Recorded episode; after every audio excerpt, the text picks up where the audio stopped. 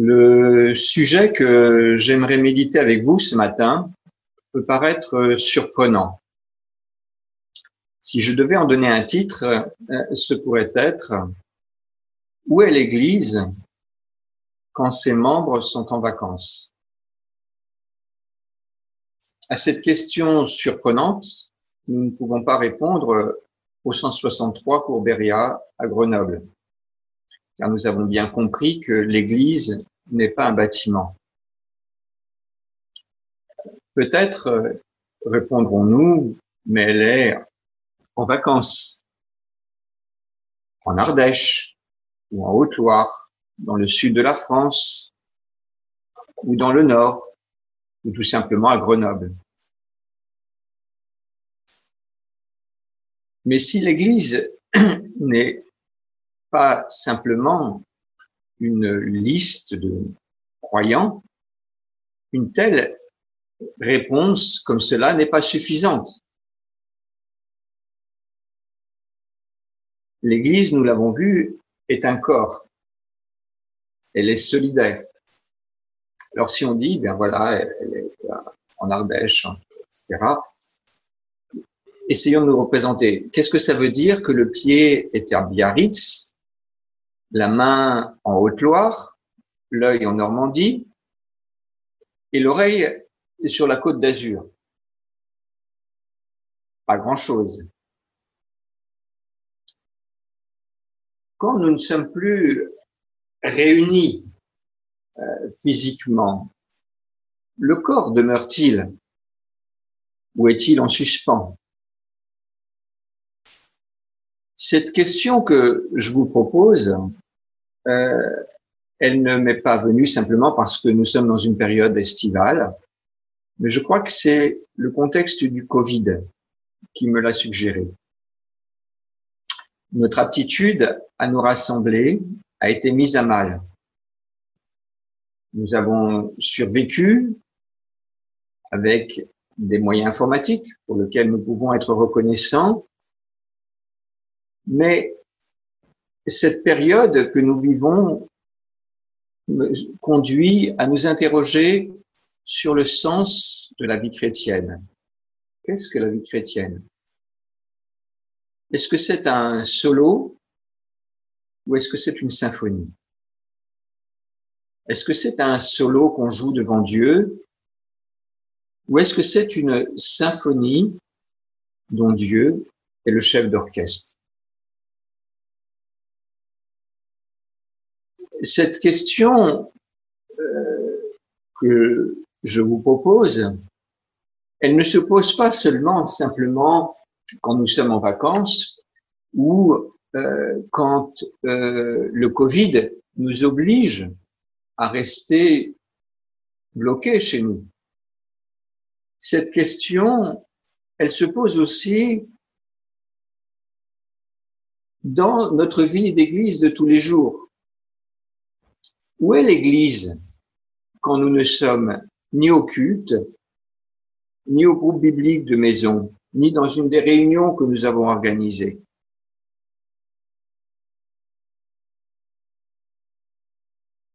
Si nous sommes appelés à vivre comme un corps, une famille, comment est-ce que nous le vivons jour après jour?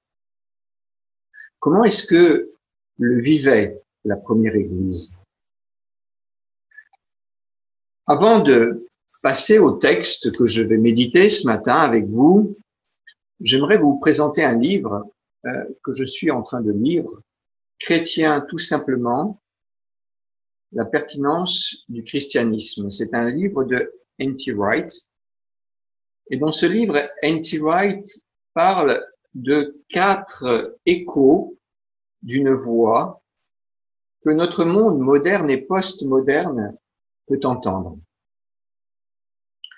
Euh, quatre échos d'une voix qu'il peut entendre quand bien même euh, il, euh, il pense, comme ces philosophes lui ont dit, que Dieu est mort ou qu'il est endormi. Et ces échos qui résonnent dans le monde et qui continuent d'interpeller de la part de Dieu notre monde, Eh bien, il les caractérise d'abord dans une soif profonde de justice. Les hommes ont soif de justice. Et puis aussi dans une soif de spiritualité qui se réveille quelque part, euh, parfois et souvent de manière désordonnée, mais qui est bien là et qui ne s'est pas euh, éteinte, bien au contraire. Le troisième écho de cette voix, c'est un désir profond euh, de rencontrer l'autre, même si on a du mal à rencontrer l'autre et surtout à être fidèle dans nos relations. Et enfin, le quatrième écho, c'est la beauté de ce monde qui nous interpelle. L'Église, si elle est fidèle à sa vocation, peut expliciter les échos de cette voix que Dieu, que le Saint-Esprit fait entendre dans ce monde, parce que l'Église peut, en annonçant la venue du royaume de Dieu, témoigner d'une vraie justice qui vient. L'Église peut, en montrant comment elle vit sa relation à Dieu, témoigner d'une vraie spiritualité.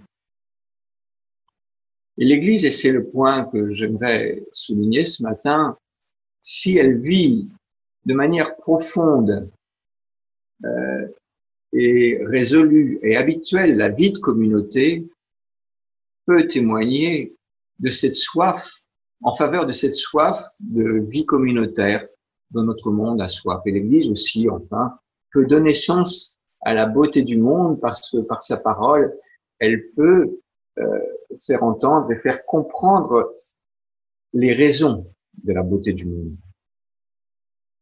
Alors ce matin, je voudrais vous inviter à lire un texte. Je vous invite à ouvrir vos Bibles euh, dans l'évangile de Jean, au chapitre 17. Et nous allons lire tout le chapitre 17.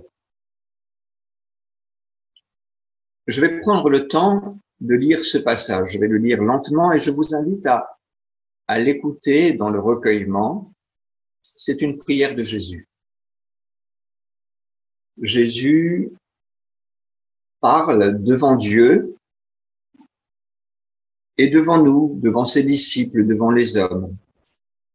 C'est une prière à Dieu, mais c'est une prière qu'il a fait volontairement devant ses disciples et dont il euh, les a rendus témoins. Dans cette prière, Jésus parle à Dieu et il parle de nous, de son Église, de cette Église qu'il a voulu faire paraître devant lui, pour reprendre les mots de Paul, rayonnante de beauté, sans tache ni ride ni aucun défaut, mais digne de Dieu et irréprochable. Je vous invite donc à lire au chapitre 17. Après avoir ainsi parlé, Jésus leva les yeux au ciel et dit, Mon Père, l'heure est venue.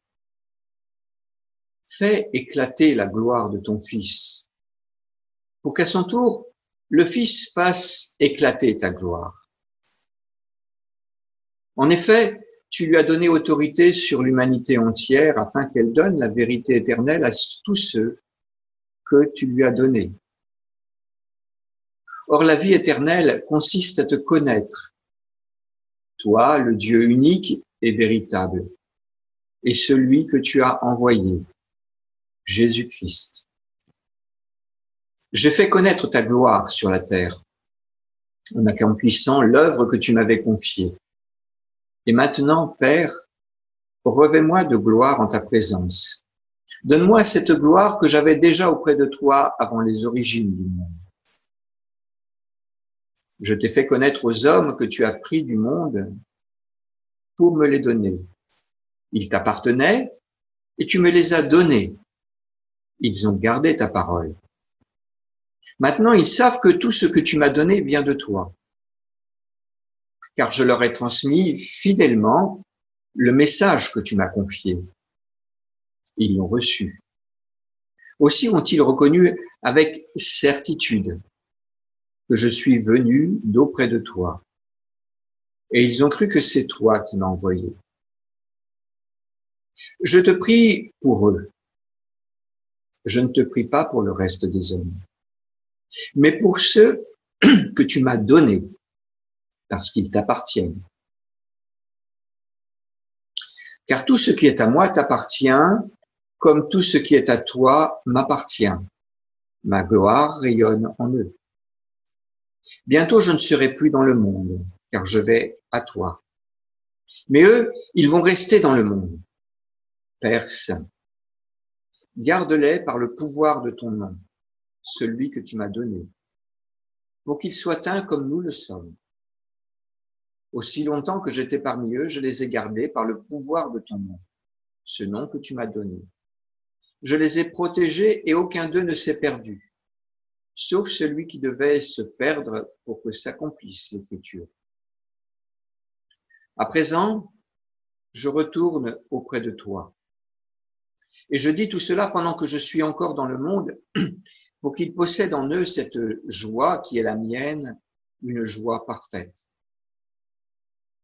je leur ai donné ta parole, et le monde les a prises en haine, en haine, parce qu'ils ne lui appartiennent pas.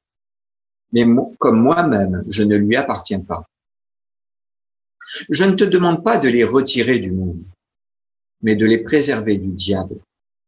Ils n'appartiennent pas au monde comme moi-même, je ne lui appartiens pas. Consacre-les par ta vérité ta parole est la vérité. Comme tu m'as envoyé dans le monde, moi aussi je les y envoie. Et je me consacre moi-même à toi pour eux, pour qu'ils soient à leur tour consacrés à toi par la vérité. Ce n'est pas pour eux seulement que je te prie, c'est aussi pour ceux qui croiront en moi, grâce à leur témoignage. Je te demande qu'ils soient tous un, comme toi, Père, tu es en moi, et comme moi, je suis en toi. Qu'il soit un en nous pour que le monde croit que c'est toi qui m'as envoyé. Je leur ai donné la gloire que tu m'as donnée, afin qu'ils soient un. Comme toi et moi, nous sommes un. Moi en eux et toi en moi. Qu'ils soient parfaitement un et qu'ainsi le monde puissent reconnaître que c'est toi qui m'as envoyé et que tu les aimes comme tu m'aimes. Père, mon désir est que ceux que tu m'as donnés soient avec moi là où je serai et qu'ils contemplent ma gloire, celle que tu m'as donnée, parce que tu m'as aimé avant la fondation du monde. Père, toi qui es juste, le monde ne t'a pas connu, mais moi, je t'ai connu. Et ceux-ci ont compris que c'est toi qui m'as envoyé. Je t'ai fait connaître à eux, je continuerai, continuerai à te faire connaître pour que l'amour que tu m'as témoigné soit en eux et que moi-même, je sois en eux. Parole de notre Seigneur Jésus-Christ. Jésus commence sa prière en disant que l'heure est venue. Il prie pour que sa gloire soit manifestée. Le thème de la gloire revient beaucoup dans ce texte. Au verset 1, le Père glorifie le Fils et le Fils va glorifier le Père. On retrouve ce double mouvement au verset 3 et 4, mais dans l'ordre inverse. Le Fils a fait connaître la gloire du Dieu et il demande à retrouver sa gloire. Au verset 10, la gloire du Fils rayonne par ses disciples. Verset 22, le Fils a donné sa gloire à ses disciples. Et il aspire, nous dit-il au verset 24, à ce que ses disciples puissent contempler sa gloire.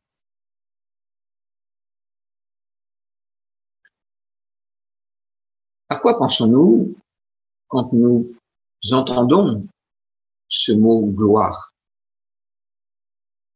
Pour notre monde qui a comme référence pour le mot gloire les feux de la rampe ou des émissions comme Amour, Gloire et Beauté, ou pour les plus anciens, les marches de la gloire, Un tel vocabulaire peut surprendre dans la bouche de Jésus. Aujourd'hui, gloire rayonne souvent avec vanité, people, VIP. Jésus est loin de tout cela. Et pourtant, il parle de gloire. La gloire de la créature signifie souvent gloriole et vanité. Mais la gloire du Créateur est d'un tout autre ordre. La gloire de Dieu, c'est le centre de gravité du monde. C'est à la fois l'origine et la raison de l'univers. C'est aussi le reflet et la manifestation de la nature de Dieu.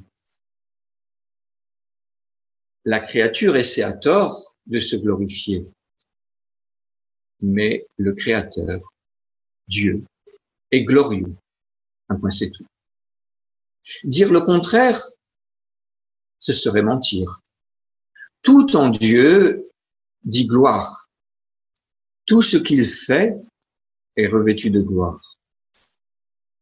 Notre salut, même, que nous avons encore souligné, commémoré avec ce moment de la scène, n'est pas un acte pompier de Dieu pour venir nous tirer d'un mauvais pas. C'est avant tout et en premier une manifestation de la gloire de Dieu. Béni soit son nom. En ce début de cette prière, Jésus dit aussi que l'heure est venue pour que sa gloire soit manifestée. L'heure est venue pour que sa gloire soit manifestée. Et quelle est cette heure? Ô surprise. Jésus est en train de parler de sa mort en supplicié sur la croix. Ses propos sont vraiment renversants. Mais voilà bien le chemin de gloire qu'il a emprunté. Une gloire qui passe par la croix, mais qui va jusqu'au tombeau ouvert et à l'ascension. Cette gloire que nous célébrons dimanche après dimanche en prenant la scène. La gloire qui est la sienne d'avoir pris sur lui la ruine de notre humanité pour conduire cette humanité au salut et à la délivrance. Au verset 6 de cette prière, Jésus parle de ceux qui lui font confiance, ceux qui le reconnaissent comme l'envoyé de Dieu. Il s'agit au moment où Jésus prononce cette prière des disciples, de ceux qui l'ont suivi, alors des onze sans doute. Judas est parti. Et au verset 20, il parle de tous ceux qui suivront au cours du temps. Et il prie pour eux. Il prie donc pour nous aussi, qui avons cru. Jésus a prié et prie pour nous. Il est à la droite de Dieu ce grand prêtre qui prie pour nous. Au verset 17, il affirme que c'est la vérité qui consacre ses disciples, qui nous consacre. Et cette vérité, c'est la parole que nous pouvons lire ensemble, chacun pour notre part. Cette parole, ce n'est pas quelque chose que nous saisissons pour connaître Dieu. Cette parole, c'est ce dont le Père se saisit, ce qu'il envoie et ce dont il se saisit par son esprit pour nous consacrer. Cette parole est agissante par le Fils et par l'Esprit pour nous consacrer par la vérité. Et nous dit, ta parole est la vérité. Au verset 11, puis au verset 15, Jésus prie pour que nous soyons gardés de l'esprit de ce monde et du malin, de l'adversaire de Dieu. Et on voit bien dans ce texte que Jésus fait une claire distinction dans l'humanité entre ceux qui le suivent et ceux qui ne le suivent pas.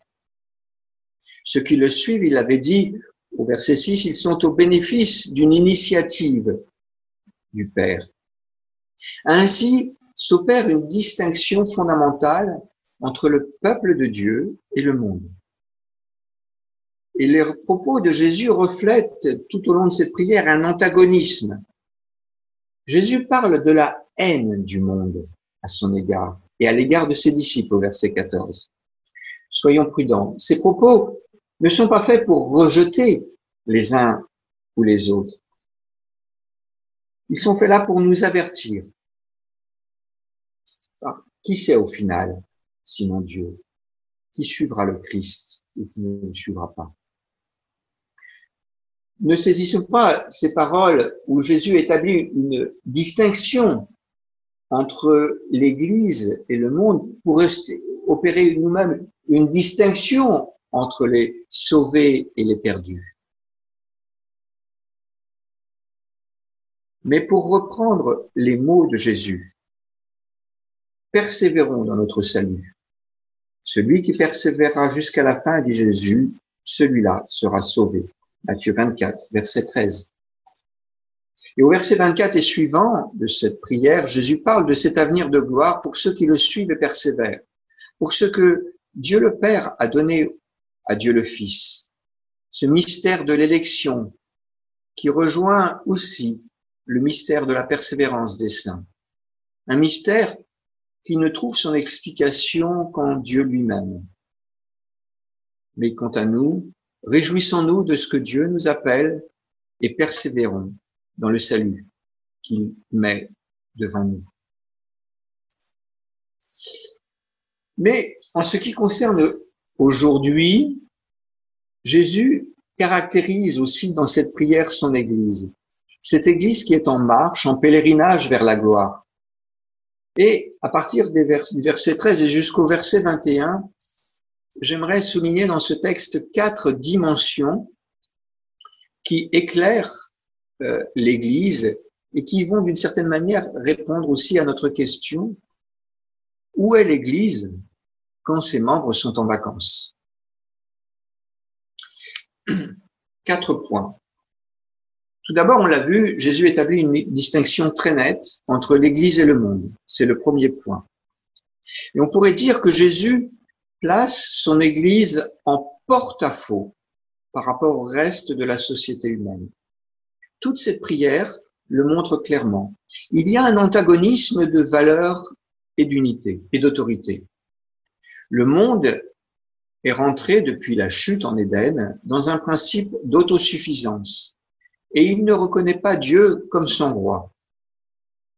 L'Église, elle, ce peuple que Dieu se forme en Jésus-Christ, se définit comme étant au service de Dieu. Mais cette situation inconfortable, en porte-à-faux vis-à-vis du monde, ne doit pas nous conduire à un retrait du monde. Et c'est le second point que souligne Jésus. Et Dieu sait combien cette tentation est grande.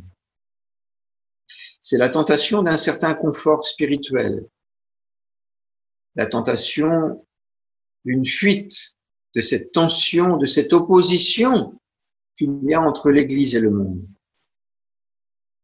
Et cette fuite en dehors du monde peut même devenir une manière pour l'Église de se définir. Dans un monde qui est opposé à Dieu, on définit un espace, un château fort, où on vient se réfugier. Pour les Juifs, dans l'histoire, ce château fort a même pu être imposé. Cela s'appelle le ghetto. Et on a mis les Juifs dans des ghettos dans les villes. Et ils se seront trouvés dans les ghettos à s'encourager dans leur foi. Mais l'Église, au fil des siècles, a pu construire ses propres ghettos. Le monastère, dès les premiers siècles de l'histoire de l'Église, en est un exemple remarquable. Et je me garde bien en évoquant le monastère de critiquer cet effort, car il me semble qu'il y a eu dans la démarche un effort louable de rechercher Dieu et de trouver un espace où on peut avancer dans cette recherche.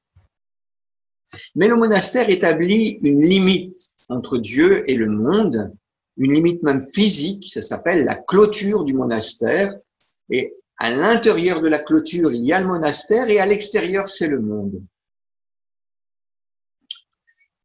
Ne regardons pas de trop les tentatives de clôture des premiers moines. Car nous pouvons nous aussi avoir dans nos propres vies, dans nos propres vies d'église, nos propres clôtures, des limites entre les activités d'église et les activités dans le monde, des limites dans nos agendas entre le temps des réunions et le temps du travail et le temps de la vie en société. Et force est de constater que nous vivons dans une société qui fait pression et qui nous pousse de plus en plus à rejeter les valeurs de Dieu. Une société qui cherche à vivre sur cette terre comme si Dieu n'existait pas, ou s'il était endormi, comme j'ai pu le dire tout à l'heure. Je ne crois pas exagérer. Regardez le débat qui va avoir lieu à l'Assemblée nationale et dont s'émeuvent plusieurs, d'ailleurs, suite aux relectures, mais aussi aux transformations après la relecture au Sénat. Euh, ce débat qui commence la semaine prochaine et qui semble bouleverser la notion de filiation. Tout dans la société nous dit que Dieu est mort et que l'homme doit faire son chemin et que nous devons vivre dans ce monde. Alors, il y a cette tentation de nous retirer du monde, mais Jésus ne nous en a pas retiré. Et il y a une raison pour cela, et c'est notre troisième point. Si Jésus nous place en porte-à-faux dans la société, mais sans nous retirer du monde, c'est parce que il veut nous envoyer dans le monde, dans ce monde. Comme le Père, nous dit-il, a envoyé le Fils pour témoigner de la vraie vie et annoncer la venue du règne de Dieu. Le Fils nous envoie à son tour dans ce monde pour poursuivre son ministère. Et il compte sur son Église pour mener à bien à son terme la mission que le Père lui a confiée. Aller vers le monde nous demande un effort et parfois un coup de pouce. Regardons à la première église, l'église apostolique. Heureuse du nom de Dieu, elle s'est développée à Jérusalem. Et le nombre des disciples a bien grandi. Mais la tentation était forte pour cette première église de s'en tenir aux réunions au temple de Jérusalem et dans les maisons. Et c'est finalement une persécution violente qui commence avec le martyr d'Étienne, qui va mettre les disciples et les apôtres sur les routes de Judée, de Samarie, jusqu'aux extrémités de la terre. Dieu n'est bloqué par aucune difficulté. Et tout, dans sa sagesse et sa providence, devient une opportunité même les épreuves les plus difficiles, pour l'avancement de son règne.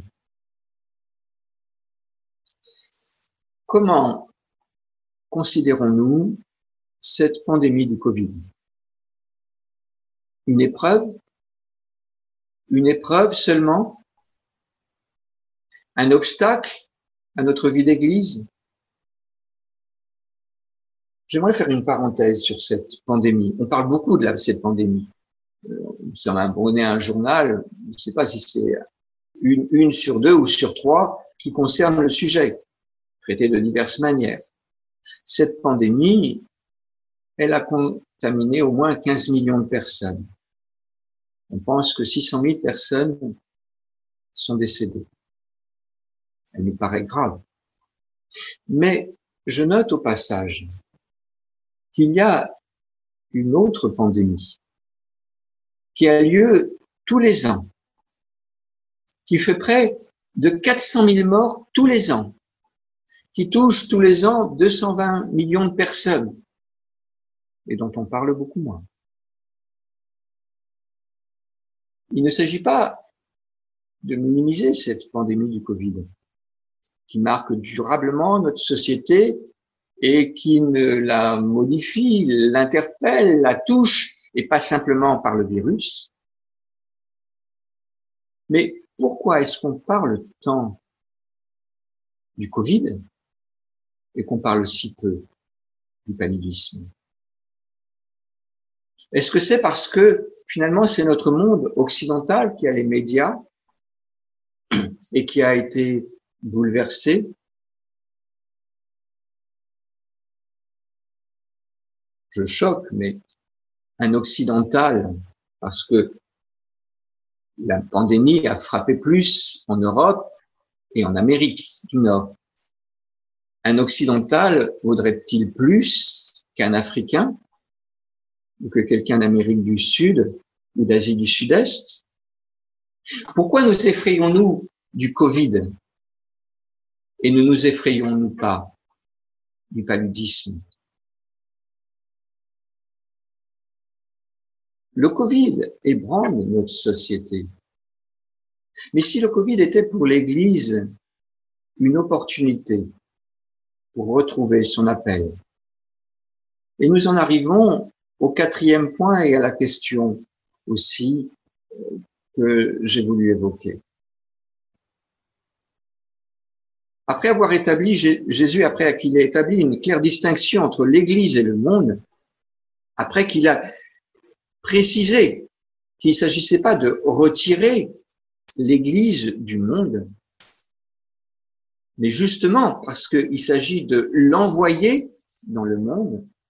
En quatrième et dernier lieu, Jésus nous donne la clé de réussite de la mission. Et je le cite au verset 21. Je te demande qu'ils soient tous un.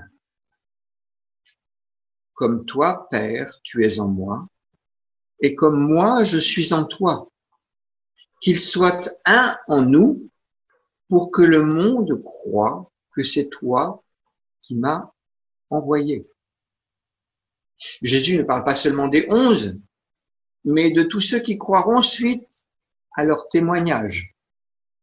Il parle donc de nous l'enjeu de l'unité entre chrétiens pour le témoignage au monde.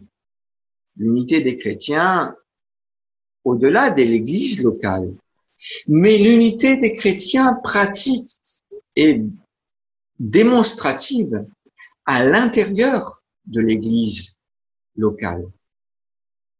C'est là la réussite de notre vocation parce que dans cette unité concrète, cette solidarité qui se manifeste et qui se manifestera, eh bien, nous témoignerons au monde de la réalité de cette, de l'écho de cette voix, de cette soif de communauté que tous les hommes ont.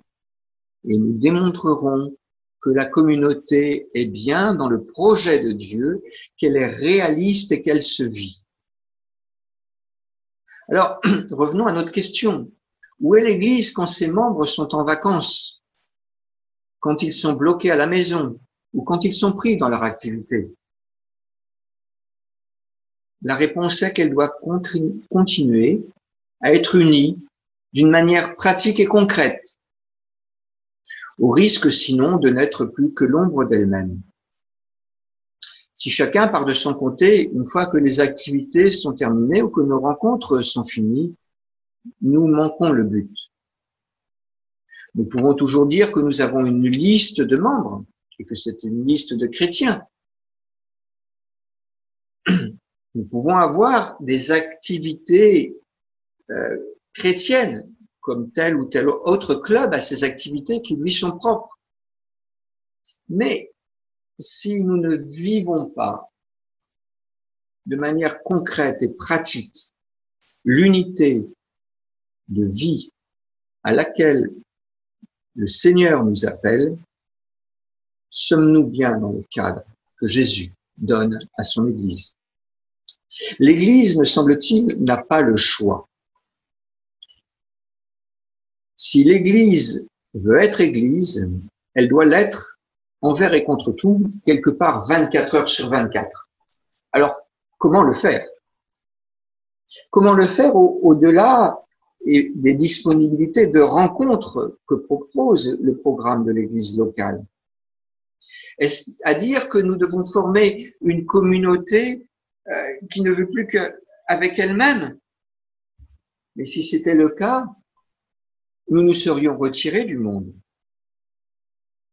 Nous devons faire vivre le lien au-delà de notre programme officiel dans nos relations les uns avec les autres. Et j'aimerais, pour conclure, donner quelques pistes pratiques avec quatre points. Quatre points qui peuvent être des moyens ou au-delà de nos rencontres, de nos réunions, de nos cultes, eh bien, nous manifestons une unité concrète qui nous permet d'expérimenter et de démontrer cette réalité de l'Église à laquelle le Seigneur nous appelle. Quatre points. Manger et se divertir. Servir. S'ouvrir et prier. Manger et se divertir. Nous pouvons nous inviter les uns les autres pour jouir de la communion que nous donne le Seigneur. Cela ne sera jamais dans aucun programme, sauf pour les agapes. Mais sachons vivre l'Église dans les invitations et les sorties.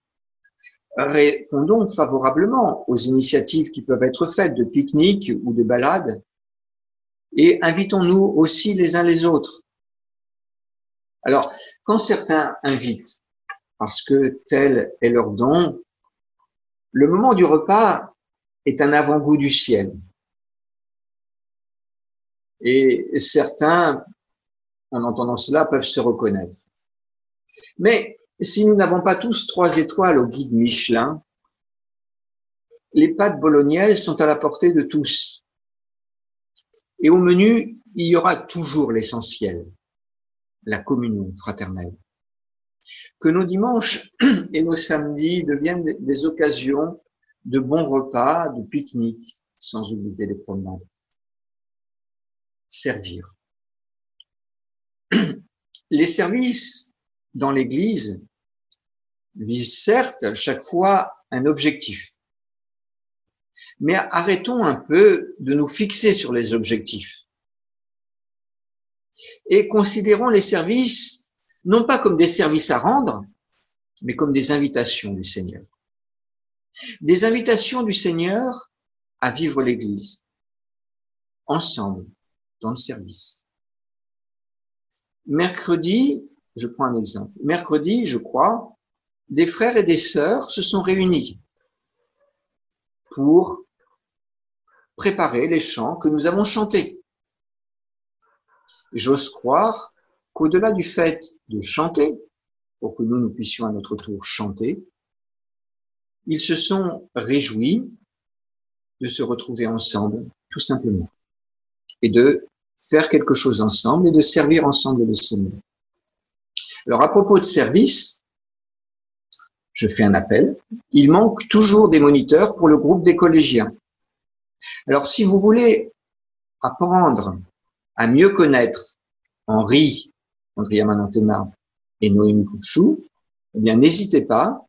Vous allez vous signaler à Xavier et il se fera une joie de parler avec vous et ce sera ainsi une occasion de rejoindre cette équipe qui a besoin d'être élargie. Et cette équipe, comme toutes les équipes d'école du dimanche, peut être, au-delà de l'enseignement qui est apporté aux enfants, un lieu de, communion, un lieu où on se réjouit de servir. S'ouvrir. Le service dans l'église va nous conduire au-delà des murs de l'église locale, et c'est très bien.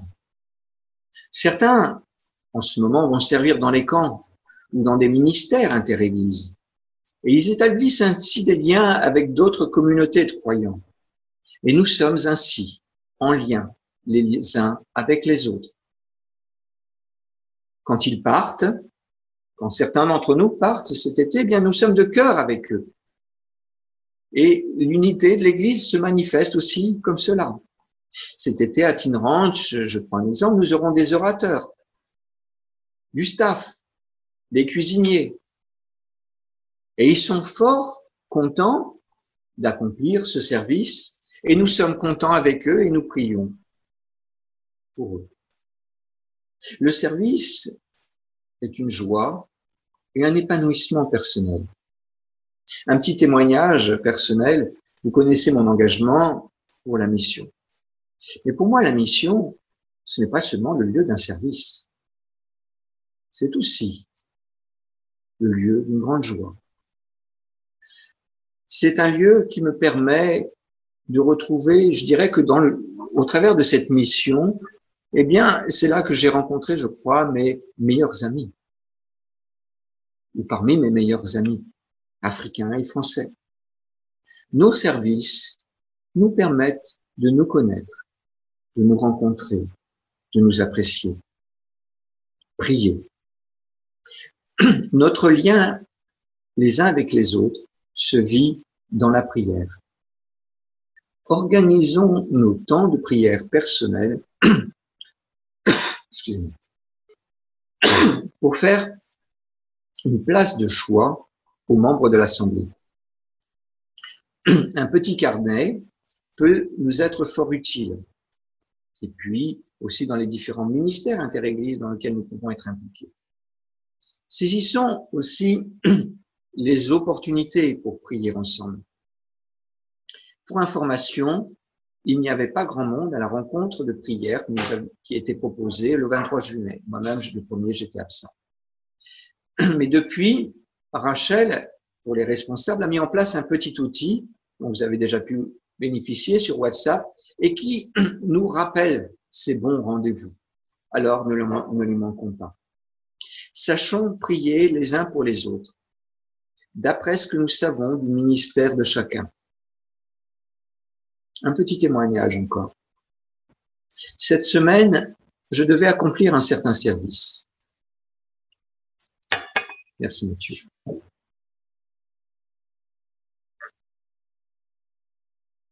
Et quelle ne fut ma joie de recevoir, juste avant de m'y engager, ce petit SMS m'indiquant que la personne elle se reconnaîtra, était en prière avec nous. C'est cela l'Église. Manger et se divertir. Servir dans l'Église locale. S'ouvrir à l'universalité de l'Église et prier les uns pour les autres.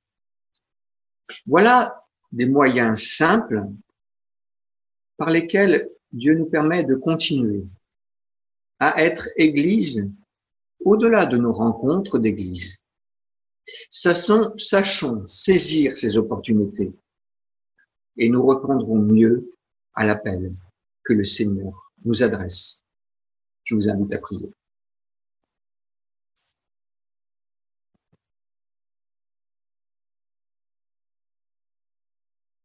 Seigneur Jésus, tu as prié pour ton Église. Tu as prié pour que ton Église soit l'Église que tu veux. Et nous te remercions pour ta prière. Prière que tu as prononcée il y a 2000 ans et prière que tu poursuis encore aujourd'hui nous t'en rendons grâce, Seigneur Jésus.